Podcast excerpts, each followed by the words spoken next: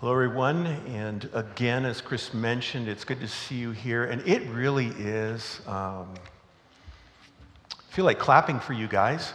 Uh, you can clap for me if you'd like. So, okay.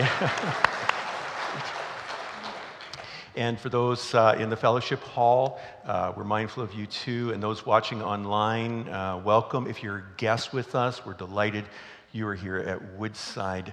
Uh, in just a moment, we're going to be talking about learning to respond uh, with our anger uh, in a way that honors God, that represents the one we're following, Jesus, and that leads to better relationships. But before we do, just a couple of notes. First of all, as Chris mentioned in the first service, we had a young mom baptized, and uh, you can uh, view that online if you'd like. Just a wonderful testimony of what God's been doing in her life. And we're planning a baptism in the second service. We had to reschedule it, but we're hoping next week uh, you'll be able to witness a baptism, so we look forward to that. And uh, secondly, I'd like to pray uh, in our church family, um, Jason and Laura Freeman. Uh, we want to pray for them and their family. Jason, Saturday morning, very early, uh, had an accident at work and he was rushed to Hamilton and he has a skull fracture, a um, spine fracture, facial fracture. Um, uh, broken vertebrae, uh, yeah, maybe vertebrae, ribs. Uh, so he's in very rough shape. But we are very grateful um, that God spared him, but we want to lift him and his family up. And uh, as well, uh, this month, October, is Pregnancy and Infancy Loss Awareness Month, and we want to lift up the moms and the dads in our church family uh, that have lost a child due to a miscarriage, stillbirth, or SIDS. So I'm going to invite you to join with me as we pray, and then we'll look into God's Word. Lord, as was mentioned, you are here with us. You know us, you love us, and we are grateful. We praise you. And Lord, right now we lift up Jason uh, to you. Lord, thank you for sparing him. And we're asking that even now you begin to heal his body of these uh, many fractures. Lord, give the, the doctors and nurses wisdom as they treat him. And Lord, we're praying for his recovery. Uh, we pray for Jason and for Laura, Lord, that you would continue to give them faith to keep trusting you even in the midst of this. We pray that your joy would be their strength. So surround them, we pray. And then, Lord, we also pray uh, for those that have lost a, a, a young uh, baby. Um, Lord, you are close to the brokenhearted. And uh, we pray for all these mums and dads uh, that they will continue to trust you Lord, draw near to each of them and help them, give them the faith to believe that you do have a purpose and a plan. And, um, and we just commit them to your care. And we pray this all in your name. Amen.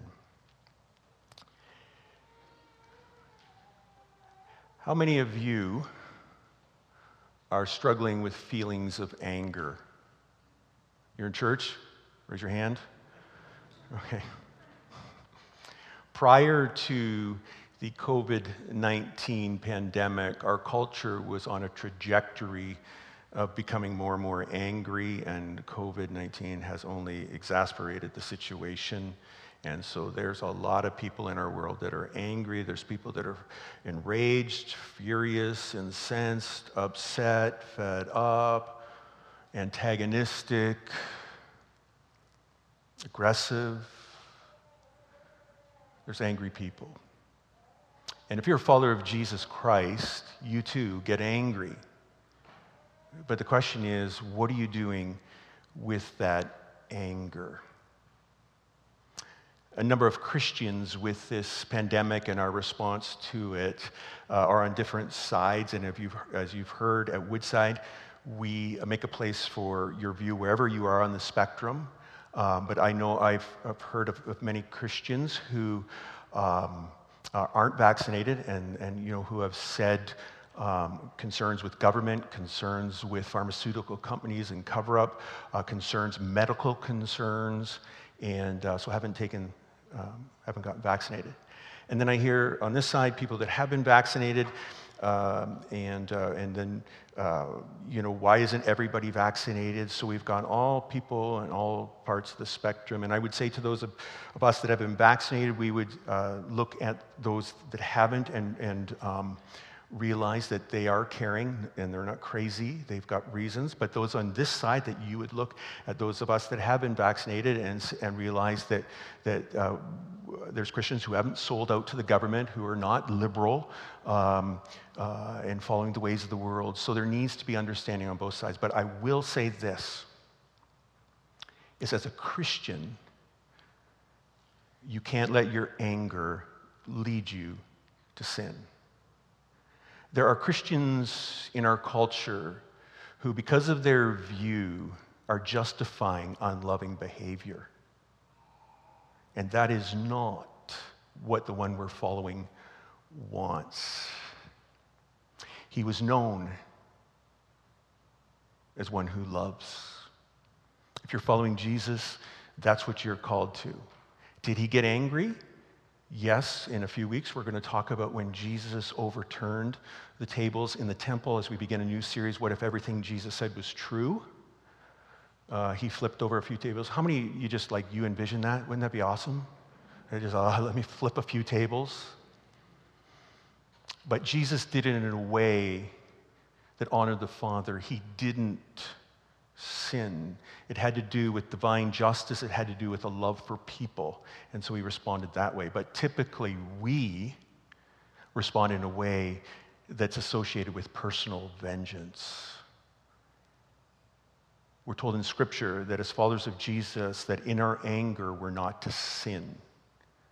That in our anger, we're not to let it go down, let the sun go down on it, not to carry it around, not to let the sun go down on it, and not to give the devil a foothold. If you're an angry person, you've opened the door for the enemy that wants to destroy you, wants to destroy your relationships, wants to destroy your marriage. You've given him a place to do his work. So we have to deal with anger. So we're in this series, Emotions and Relationships.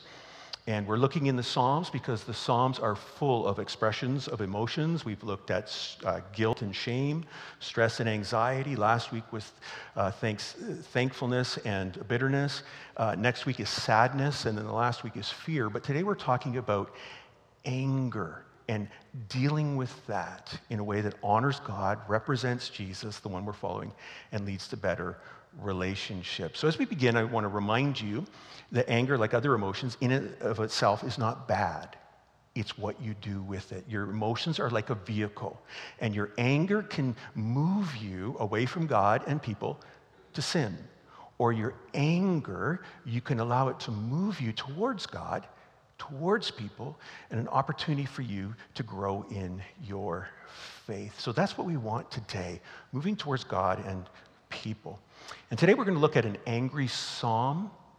Of the 150 psalms, there are praise psalms, thanksgiving songs, and lament psalms. And in those lament psalms, uh, there are what we would refer to as imprecatory songs, psalms, angry psalms. Uh, and imprecation is where the psalmist calls for God to judge someone, to almost, God, that there would be a curse on that person. They're angry psalms. And uh, we don't tend to read those in church, right? And today we're going to look at a psalm that David wrote. We read his Psalm 23 The Lord is my shepherd, I shall not want. He leads me beside the still waters. Today we're looking at Psalm 109, and Jesus, uh, David, can I say it? Is ripped. He's livid. He's angry. So we're going to look at how he processed his anger then we're going to look at how we process our anger and what it looks like in our relationship. So if you have a Bible, I invite you to turn to Psalm 109, what we know as an angry psalm.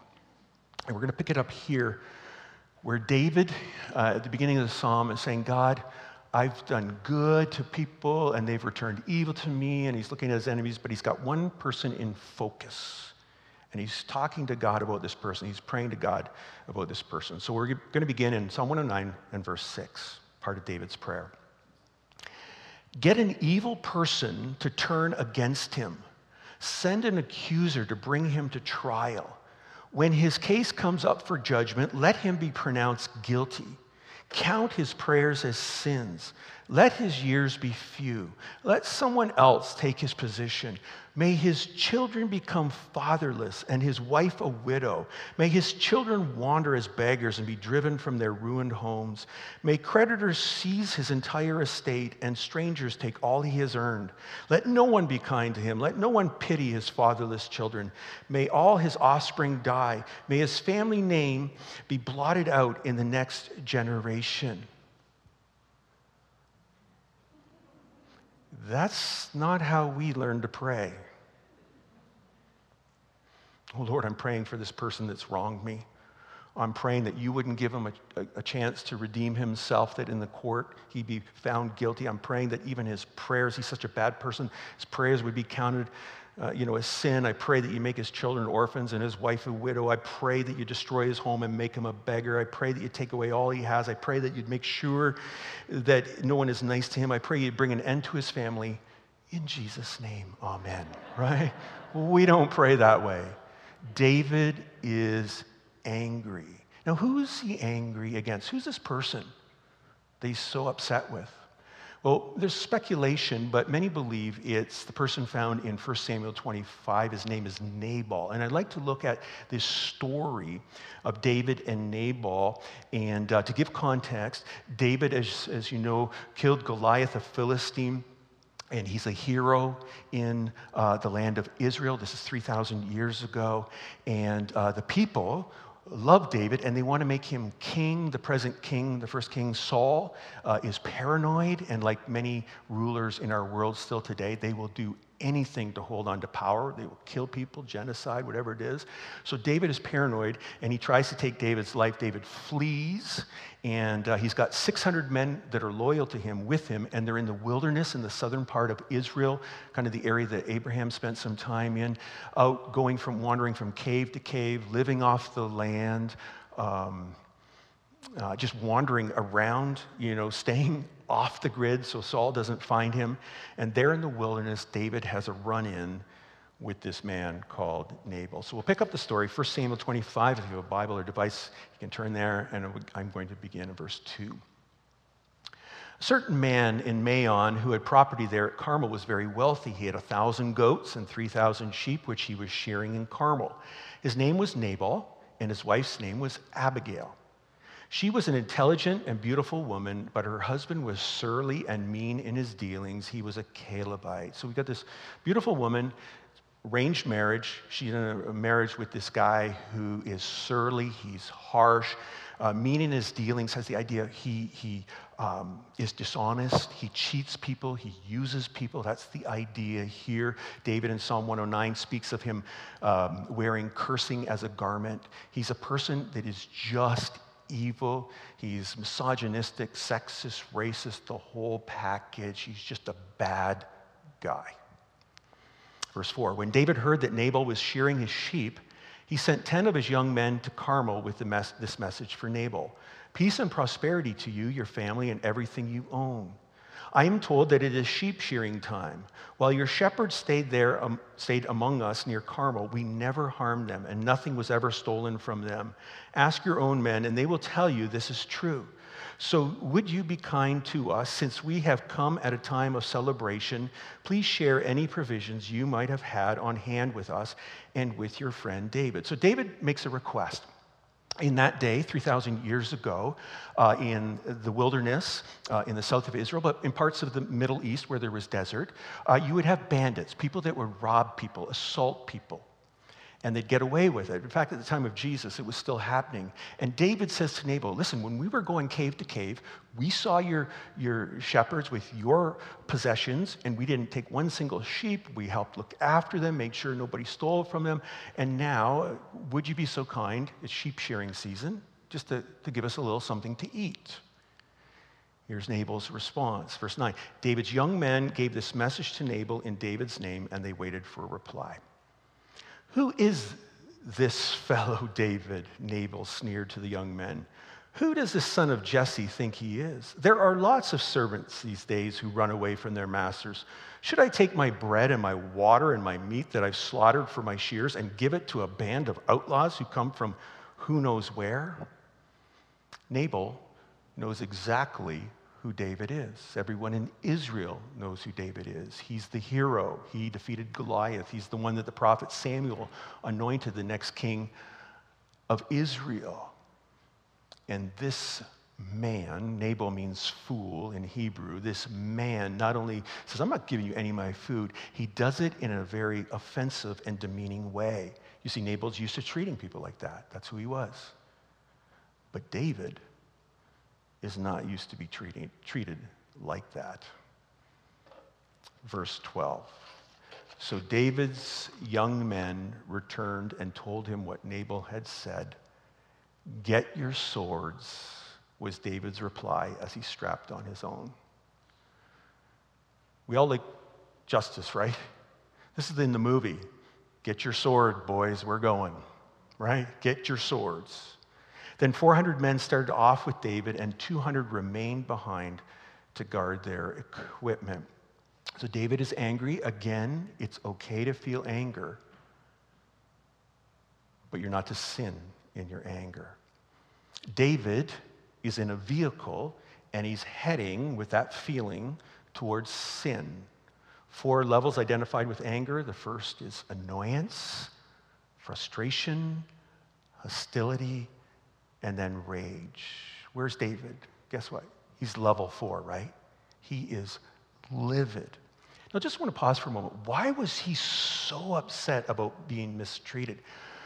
Probably due to the fact of something we call mis, um, a transferred anger, where we transfer anger onto someone, right?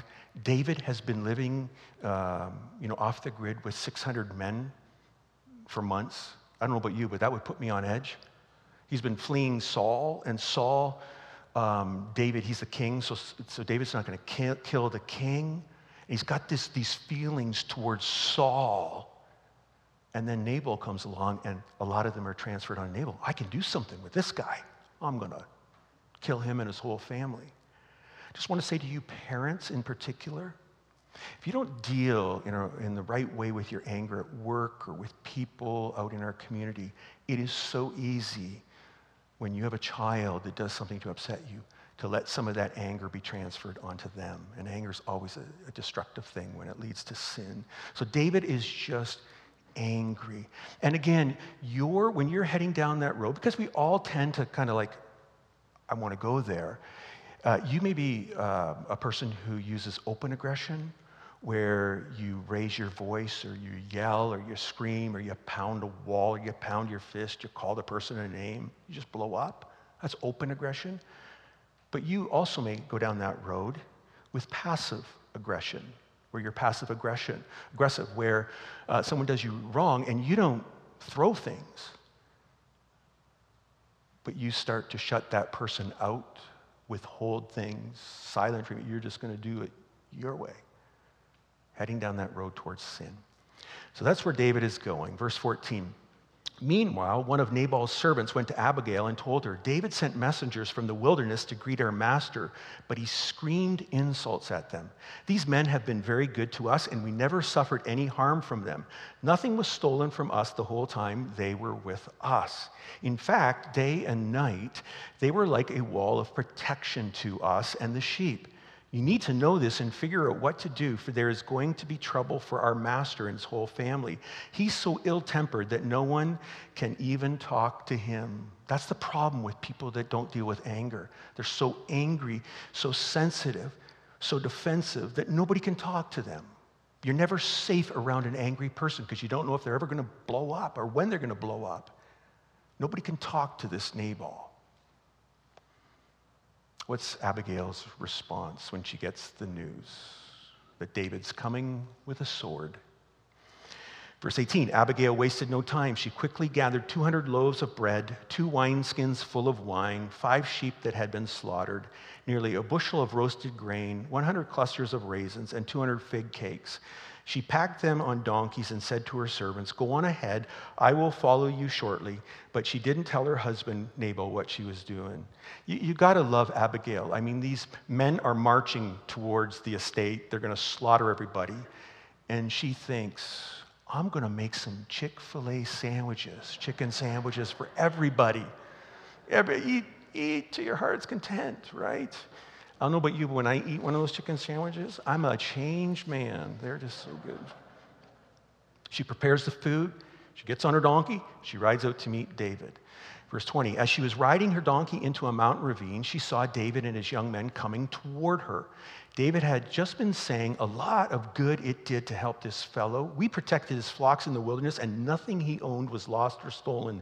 But he has repaid me evil for good. May God strike me and kill me if even one man of his household is still alive tomorrow morning. So David is just rehearsing over and over again the wrong done to him, right? When we're going down that road towards sin with our sword, man, they did that to me. I was good, and they repaid me with evil, and, and I'm justified in my anger. I've got to let him have it. Verse 23 When Abigail saw David, she quickly got off her donkey and bowed low before him. He was going to be the future king. That's what you did in that day. She fell at his feet and said, I accept all blame in this matter, my Lord. Please listen to what I have to say. I know Nabal is a wicked and ill tempered man. Please don't pay any attention to him. He is a fool, just as his name suggests. But I never even saw the young men you sent. And then now, Abigail is going to speak to David and help David to get perspective. She's going to help David to reframe everything that's happened with God in the equation. If you want to grow in your faith, if you want to become the person God made you to become, you have to daily be reframing everything, bringing God into all your circumstances, bringing God into your shame and guilt, bringing God into your stress and anxiety, bringing God into your bitterness and your fear and your sadness, and bringing God into your anger. Seven times she's going to bring the Lord to mind for David. Look what she says, verse 26. Now, my Lord, as surely as the Lord lives and you yourself live, since the Lord has kept you from murdering and taking vengeance into your own hands, let all your enemies and those who try to harm you be as cursed as Nabal is. And here is a present that I, your servant, have brought to you and your young men. Please forgive me if I have offended you in any way. The Lord will surely reward you with a lasting dynasty, for you are fighting the Lord's battles, and you have not done wrong throughout your entire life. Even when you are chased by those who seek to kill you, your life is safe in the care of the Lord your God, secure in his treasure pouch. But the lives of your enemies will disappear like stones shot from a sling. When the Lord has done all he promised and has made you leader of Israel, don't let this be a blemish on your record. Then your conscience won't have to bear the staggering burden of needless bloodshed and vengeance. And when the Lord has done these great things for you, please remember me, your servant. David is overheated. He's going with his sword. Abigail stops him and brings God into this situation. David, things are not as they seem.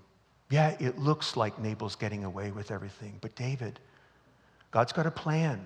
He's called you to be king, He's called you to a lasting dynasty. And David, God will protect you. And it's brilliant what she does with the sling. She brings up that metaphor. She says, David, remember when you had your sling and you shot that stone, killed Goliath? Do you remember when God protected you then, at that time? He's going to protect you now. David, don't sin in your anger. David, surrender your anger to him. He's in charge, he's got you. What's David's response? Verse 32. David replied to Abigail Praise the Lord, the God of Israel, who has sent you to meet me today. Thank God for your good sense. Bless you for keeping me from murder and from carrying out vengeance with my own hands. For I swear by the Lord, the God of Israel, who has kept me from hurting you, that if you had not hurried out to meet me, not one of Nabal's men would still be alive tomorrow morning. Then David accepted her present and told her, Return home in peace. I have heard what you said. We will not kill your husband.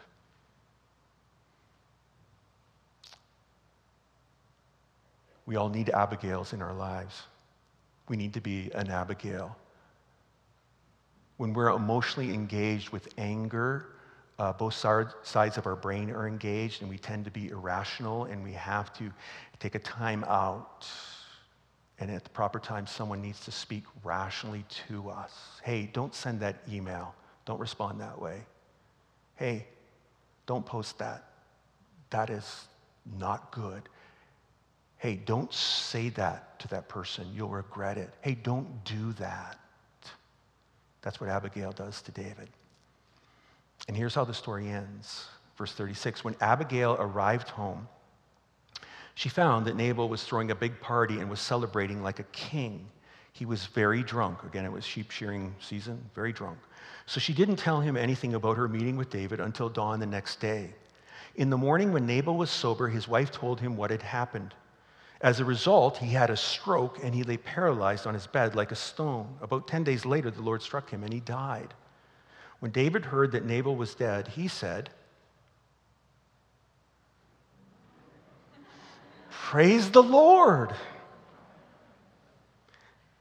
who has avenged the insult I received from Nabal and has kept me from doing it myself. Nabal has received the punishment for his sin, just his life of just mistreating people. He's received the punishment. Then David sent messengers to Abigail to, to ask her to become his wife. Spoiler alert, if you don't want to know what happens, close your ears. Which he says yes.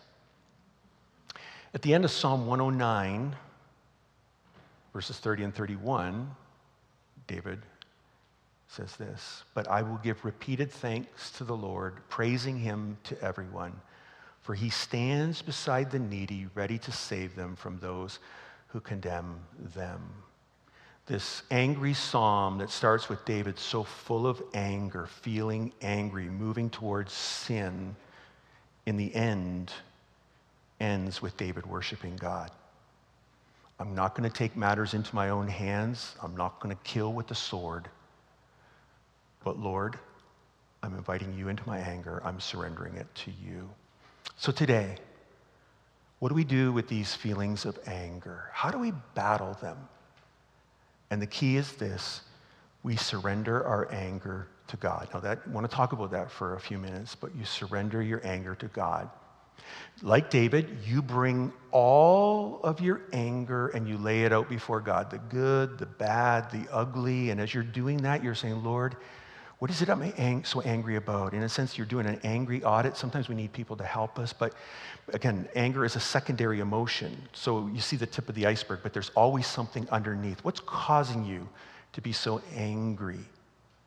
What is it? There's unmet longings that we have, and, and what is it that's causing you to be angry? And you bring it all to God, and you say, God, I feel like lashing out.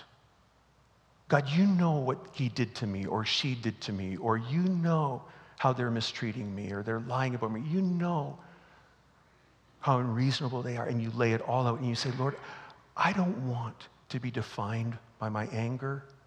I don't want to be controlled by my anger.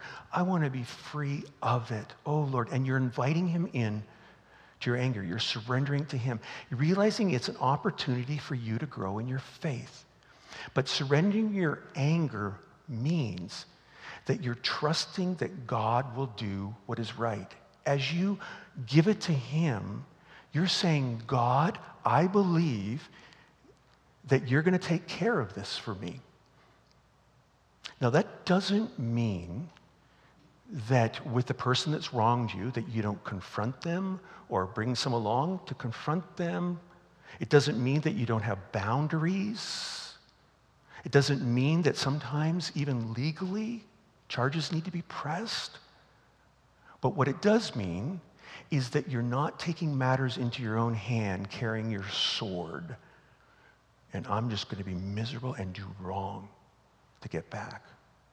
You trust that God will do what is right. David felt those things, but he never did take the sword and kill. I want to pause for a moment. Can we pray imprecatory psalms like David did? Well, on the one hand, yes, in a sense, we can pray for divine justice. God, you see what's wrong. You see how I've been wrong. Lord, I'm praying for justice. But you also realize that the one you're following, Jesus, doesn't want anybody to perish. He wants everybody to repent, to come to their senses to turn to Him. And that's why He says to you and me to love your enemies, to do good to those who hate you, to bless those who curse, curse you, to pray for those that mistreat you. Because you don't want to kill them with a sword. You're praying for justice, but you want to show grace and mercy to them. And if you're going to believe that God will take care of whatever it is you're going through, you've done all you can, but you've got to do something with your feelings. You've got to come to understand that Jesus is angry alongside of you. In fact, Jesus is angrier about what's happened to you than you are. Jesus is infinitely holy, infinitely loving, and he has to judge sin. Wrath is not a characteristic of Jesus. A wrath is an expression of his love and his holiness. He has to judge sin. He has to judge anything that's not in line with his character. So, do you understand that? That Jesus is angry alongside of you. Let him be angry on your behalf. And if you're here and you're thinking, you know, that person's going to get away with it, in the end, give it to God. He will deal with it. And we look around our world, there are lots of Nabals out there, right? And it looks like they're getting away with everything. There are world leaders, there are people in positions of power that just seem like they're getting away with everything. They're like Nabal. Psalm 14:1, David says, The fool says in his heart, there's no God. And the context of that, that statement is not so much intellectual, because God has given us enough evidence all around us and within us that, that He exists, but we can suppress that. So it's not intellectual, it's moral. There's a lot of Nabals in our world thinking, I can do what I want. I'm not going to be held to an account. There's no God that's going to judge me. So you have to realize all is not as it seems. That's what Scripture says over and over again, that I'm going to give it to God, this anger. So I'm giving it to Him, trusting He's going to do what's right, but then also I'm embracing a life of grace and mercy. That just like Jesus isn't characterized by his anger, he's characterized by his love, by his grace, his mercy. That, Lord, you're going to help me to do that. I want to lash out, but Lord, I want to be gracious and merciful. What does that look like? Help me. I want to talk just for a moment about what this looks like in relationships, in particular marriage. Um, but if you're not married, this applies to close relationships. Uh, so let's look at what, how this looks like in, in marriage. Um, in close relationships, so in something like marriage, um, you're going to be annoyed.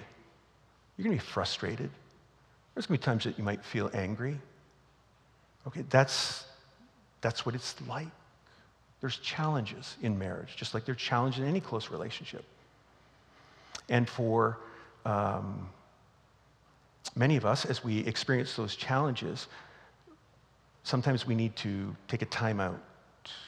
In your marriage, if you are angry or your spouse is angry and you start to talk, a timeout sometimes is good. Again, so that you can disengage the one part of your brain, so you can be a little more rational, you can gain perspective, and you re-engage in the conversation without being hostile. But, but you're going to have annoyances and frustrations in your, in your marriage. And what's the go to emotion of men? And this is documented by research. Anybody want to guess? What's the go to emotion of men when they're in a situation with their spouse, when things aren't going good? Anger, right? Because, and again, research bears this out. Let me, I don't want to get in trouble here. Um, sometimes there's certain women that, that maybe express more emotions, have more emotions than maybe you do as a guy. And what do you do? How do you handle all those emotions when things aren't going good? You use anger, power, control. It's not good. We have to learn, especially as men, but women too, learn how to show grace and mercy. So I want to share four elements um, that are involved in conversations where someone's angry that you want to have in your marriage if you're married. Number one is cooperation. You want to have a cooperative spirit. When you approach your spouse, it's with the, the mindset of a win win solution. That's what you're all about. It's not win and lose. Listen, if you win the argument and your spouse loses the argument, you lose. You want to work towards mutual benefit. So you have that mindset. It's not like you did this and you did this. It's you, I feel this when this happened. People, research shows in relationships that use the word we, um, that they find solutions quicker than people that don't. So have a cooperative spirit. We need to talk about this. We need to address this cooperative spirit. Second is ownership, where you both, as spouses, you realize that you're responsible for your behavior. And you may say, I'm not at fault at all in this issue, but you need to own your response to it as well. In other words, you're not shifting blame all the time. You know, it's, it's all you, but you're, you're trying to work together, owning uh, your part of it. Um, and pride is the big killer there. If you're a proud person, you're not going to own anything, it's always the other person's fault. Third element when someone's angry in your marriage is respect. And respect means you refuse to disrespect your partner by belittling them, by minimizing their, their words, or um, invalidating how they feel, or controlling them, or, drum roll please, disrespecting them by rolling your eyes. It's a big one. Fourth, empathy. And this is the key. If you could get anything, this is the one you want in your marriage. You learn to see, to put yourself in your spouse's shoes and learn to see the issue from their perspective. Research shows 90% of marital spats can be resolved if the spouses learn to put themselves in the shoes of their partner and help them to see. Now, to do that, I want to encourage you to realize and to understand and to seek to better understand that your, your spouse is different from you. Different from you. This was a game changer for Lisa and myself. When we understood that we not only were different gender, different background, but we had different personalities. And I may have mentioned this before. But when I read like 10 statements about Lisa's personality, I was like, that's her. Wow. How'd you know how she acts and how, what she thinks? Then we read like 10 statements about my personality. Ooh, I confess, that's me. And it has helped me to better understand, ooh, this is how she's wired, and oh, that's how he's wired. And John and Julie Gottman, um, who've done extensive research on marriages, um, have said that in their research, 69% of problems in marriage are unsolvable. In other words, the problems are perpetual. In other words, there's no right and wrong. It's just simply that you see things differently. And so you've got to learn to compromise. And again, that was a game changer for us. As, as I, we thought about the things we, we you know, um, talked about and that were challenges to us, it wasn't like, do you now see, honey, I'm right and you're wrong? or where she was right and I was wrong. It was like, neither of us are wrong. We're just different. And learning to put ourselves in each other's shoes. Embrace a life of grace and mercy. You, you want those things in your marriage. And let me just share with you, too.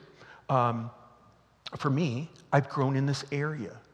Lisa has said to me over the years, on occasion, You're angry. And I would respond to her, I'm not angry.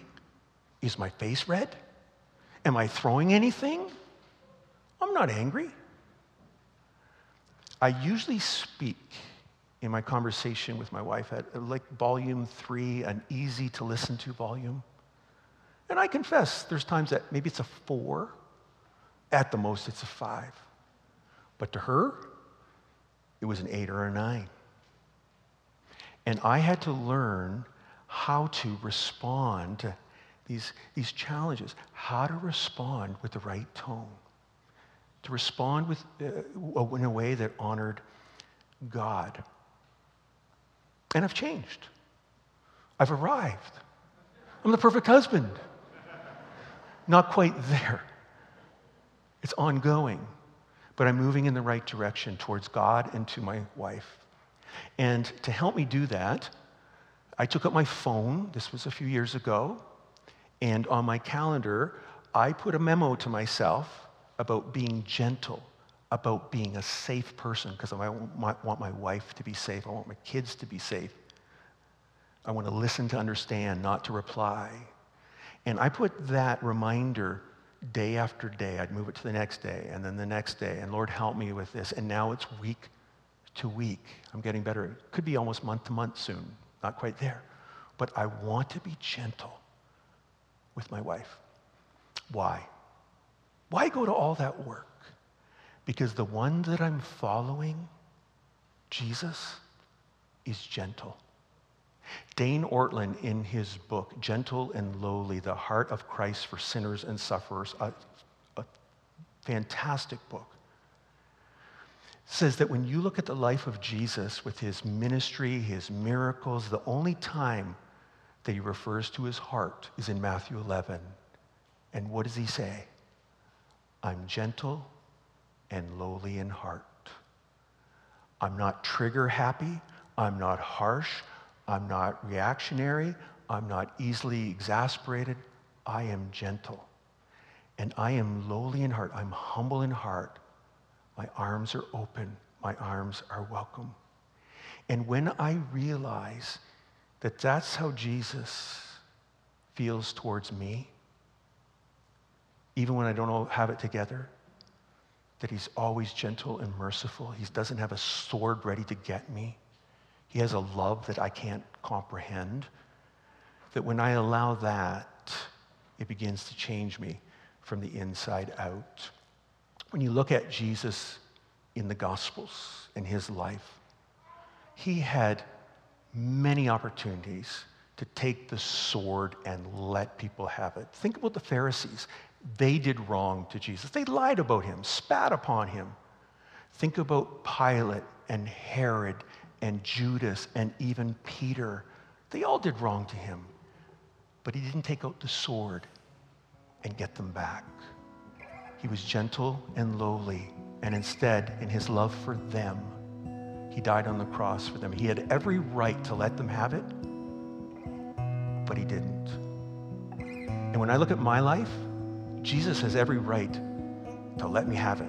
You're paying for your sins. But Jesus has forgiven me of my sins. He continues to forgive me of my sins. And so as I live my life, when I feel angry, I want to represent him. And if I fail, I'm going to confess it. But Lord, begin to change me. I want to be gentle and lowly in heart like you are. I want to ask you today, how are you doing with feelings of anger? And if you're holding on to it, if you're like, I'm justified, you can go to your grave like that, but you won't experience the power and the nearness of Jesus. Instead, today, would you turn and say, Lord, as best as I can, I want to surrender my anger to you. I want to, you take it. I want to believe that you're going to do what is right. And Lord, help me to be merciful and gracious. And that may mean that you need to reach out to someone and talk to someone. We have a care support ministry here or a friend. But deal with your anger if you're really struggling with it today. Sound doctrine, when we understand who Jesus is in the Bible, sound doctrine will always lead us to be more loving, gracious, and merciful, not less. And so when we see people out in our world, Christians who are saying, you know, we need to be antagonistic and they're just in your face, sorry, they've got the wrong Jesus. He's lowly of heart, he's gentle. Would you join with me as we pray? With your heads bowed, and those of you watching at home, would you take a moment and would you right now talk to God about your anger? If you're doing well, say, Lord, I want to continue to respond in a healthy way. But if you're not, would you confess it and ask Him to help?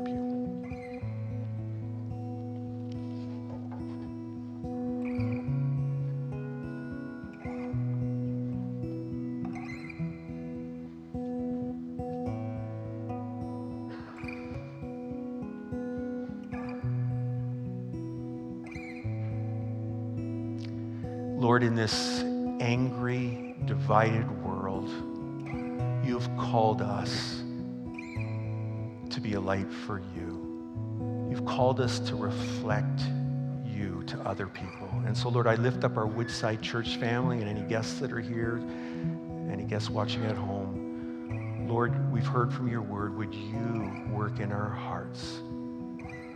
Lord, we can respond in a healthier way. Help us, we pray. We need you. And we pray this for your glory and our good and the good of others.